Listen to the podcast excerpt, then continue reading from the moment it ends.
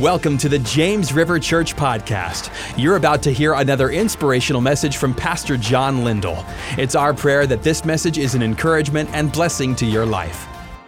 We're going to pray in a little bit for people that have needs because I just believe anytime we get together in this season, it is a time when God can heal and God does heal.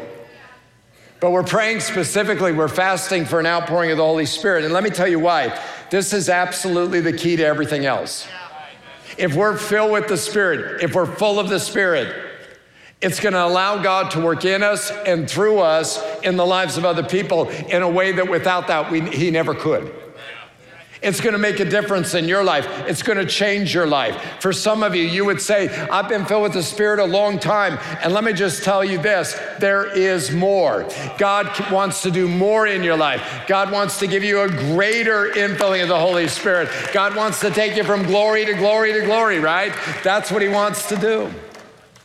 In Luke chapter 24 and verse 49, Jesus said, it's the end of the Gospel of Luke. Luke, you remember, writes the book of Acts. But Jesus said, Behold, I'm sending the promise of my Father upon you, but stay in the city until you are clothed with power from on high. What is the baptism in the Spirit like?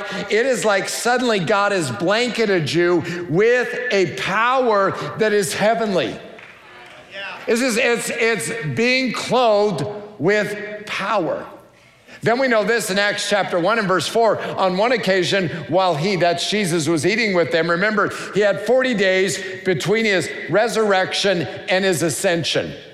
He's taking that time, he's teaching the disciples, he's explaining to them the kingdom of God. But here, Luke tells us on one occasion while he was eating with them, he gave them this command do not leave Jerusalem, but wait for the gift my father promised what you've heard me speak about. So in Luke's gospel, you have Jesus saying, Listen, you need to wait till you're clothed on with power. In Acts, on another occasion, he's telling them again, this is on the heart of the Lord because the Lord wants to see all of us living supernaturally powerful lives. He wants that for you. It's available to everybody. It's not just for preachers, it's for everybody. And when the Holy Spirit comes on you, it will absolutely change your life. He says, Wait for the gift my Father promised, which you have heard me speak about. How important is the gift of the Holy Spirit, the baptism of the Holy Spirit? If Jesus says, Listen, don't do anything till you get this. I mean, that is, that is a startling statement. Up to this point, he sent them out, he's given them authority, but now he says, I'm going to the Father, I'm going to be up in heaven, and you need divine power. I'm not going to be with you, I'm going to be in heaven.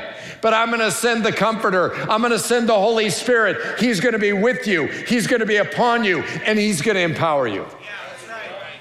Then he says in Acts chapter 1 and verse 5 for John baptized with water, but in a few days you'll be baptized with the Holy Spirit. As I've been reading that this week, I've been thinking about this phrase in a few days you will be baptized with the Holy Ghost and with fire. And I just feel a, a quickening from the Spirit that that word is for everybody who desires it. That word is for everybody who's never received it.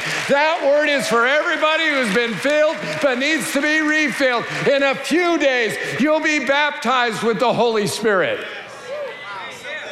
There's something about embracing the Word of God with faith and saying, That's me. I believe this is a promise for hundreds of people at James River, probably thousands. If you're watching online, it's a promise for you. In a few days, you will be baptized with the Holy Spirit. Isn't that exciting? I just believe that's a word from the Lord for the church. You say, why do we need it? Well, again, Acts 1 8. But you'll receive power when the Holy Spirit comes on you. Dunamis, we get our word dynamite from it. Dynamic. You'll have a, you'll have a new dynamic. You'll have that, that word dunamis used 10 times in the book of Acts.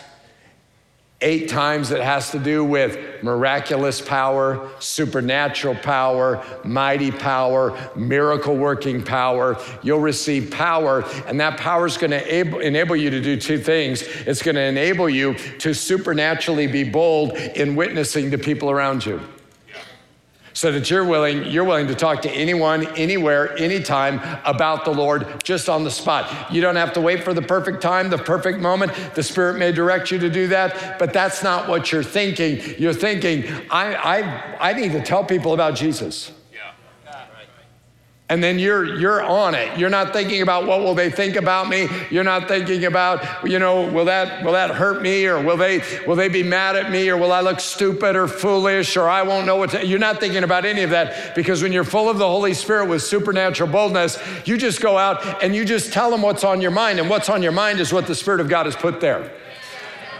I mean that's the kind of boldness we're talking about. If you don't have that then you need this I don't care if you speak in tongues, you need this. Because I think there's a lot of people who stopped when they started with their prayer language and didn't keep on pressing on to the whole thing God has. Hey, thank God for the prayer language. We need it. It's helpful, it's wonderful. But at the same time, what you want is power power. And if you don't have power that enables you to speak supernaturally with boldness to people, then you haven't got what Jesus was worried about, what he cared about, what he wanted you to have. Power that not only gives us that kind of boldness, but power that brings about miracles. I mean, Acts 3:12, think of it. When Peter saw this, he said to the men of Israel, Why does this surprise you? Why do you stare at us as if by our own power or godliness we made this man walk? It wasn't their power, it was his power. It's the kind of power that will take a person who's never walked for over 40 years and bring them to their feet, and not only to their feet, but have them leaping and dancing and jumping up and down. That's power. In Acts chapter 6, can't wait till we get there. Now, Stephen, a man full of God's grace and power, he's full of it in a good way. He's full of power. He's, he's got power. It's just bubbling out of him. What happens? He does great signs and wonders, great wonders and miraculous signs among the people. He does mega wonders, not just wonders, mega wonders wow. among the people. Why? Because he's got this power. What will it do when the Holy Spirit baptizes you? There will be a supernatural power that you will have that will demonstrate itself in signs and wonders as you pray for people, as you, as you in the name of Jesus, command healing in Jesus' name in their life. It's a powerful thing. Acts chapter 10, verse 38, how God anointed Jesus of Nazareth with the Holy Spirit and dunamis, power and how he went around doing good and healing all who were under the power of the devil. This is a power greater than the devil's power. This is a power that breaks the power of the devil. This is a power that sets people free. This is a power that changes people. I'm going to ask the worship team to come because we don't need to take a lot of extra time with this. I think you've heard it on Sunday. You know it's true. And I just believe God wants to fill people full of the Holy Ghost and fire. I got a great testimony this week. It's from somebody I, we were praying down in the altar area last Wednesday night, and she was one of the people. Here's what she writes Pastor touched my forehead and began praying. I felt like I needed to say something I didn't understand. So, right then at that moment, and I can remember praying for her and thinking, she's going to be baptized in the Spirit, but here's what's happening. I felt like I needed to say something I didn't understand, but I couldn't overcome the doubt in my mind. That's an interesting statement. I mean, that is exactly what it seemed was happening. I, she said, Pastor John looked at me and said, You're this close, because I did. I said, You are this close. We had a, we had a pastor on staff, uh, his, his, uh, wife, he's passed away, but his wife and his daughter attend here. Pastor Snavely, some of you remember him. And John was full of just sage wisdom. And uh, he said, You know, it, it, in, through the years praying for people to receive the Spirit, there's times when you just know God's done everything he's, he's going to do. In other words, he can't do any more. He is, the Spirit's right there ready to flow through the person, but it takes faith. That's good, Pastor. You gotta, you gotta reach out and take hold of it. You got a sense, she sensed, hey, I knew I was supposed to speak something I didn't understand, but I had doubt. I, there was this battle, and I was just kind of in this struggle zone with that. Anyway, she goes on to say, he went on praying for others, but had Annie from the worship team come pray with me. I stayed until the worship band packed up, continued worshiping, seeking the Lord. I knew something had happened, but I didn't feel like I'd received the baptism of the Holy Spirit, and I was discouraged. I saw Annie on my way out. She encouraged me that it could happen anytime tonight or even when I drive out of the parking lot.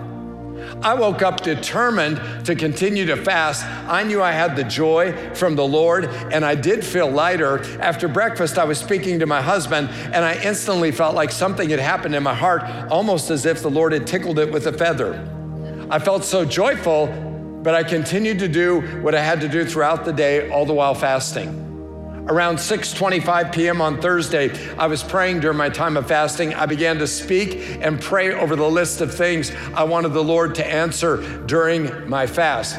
Listen, if you want to speak in the prayer language, if you want to speak in tongues, if you want the baptism in the Holy Spirit, there comes a point where you got to speak. When you're, there's times you're praying for people and they're not talking. God's not going to make you talk. He's not going to move your lips.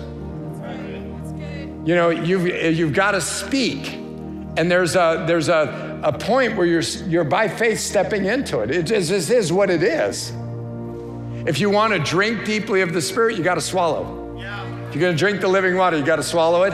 If you want to, if you want to be baptized in the Spirit, the best way is to be praying and just vocalizing your prayer and praise to the Lord. That's what she's doing here.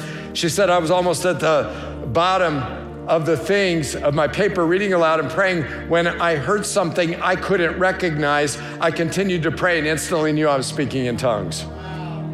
I stopped in my tracks, began to bawl my eyes out. I couldn't believe it was real. The same God who poured out his spirit and tongues of fire on the disciples was now pouring it out on me. For the past three days, I've been speaking in tongues constantly during my prayer time.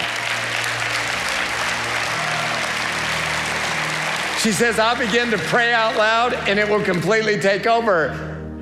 At times, I'll even sing a song to the Lord in my spirit language. I feel more joy than I could ever contain or humanly express with words. I'm completely healed of my anxiety and depression. I feel on fire from the Holy Spirit with intimacy in my walk with the Lord. I can't stop praying. And when my timer goes off, I sometimes reset it to add another 30 minutes because it doesn't seem I've had enough time with Him.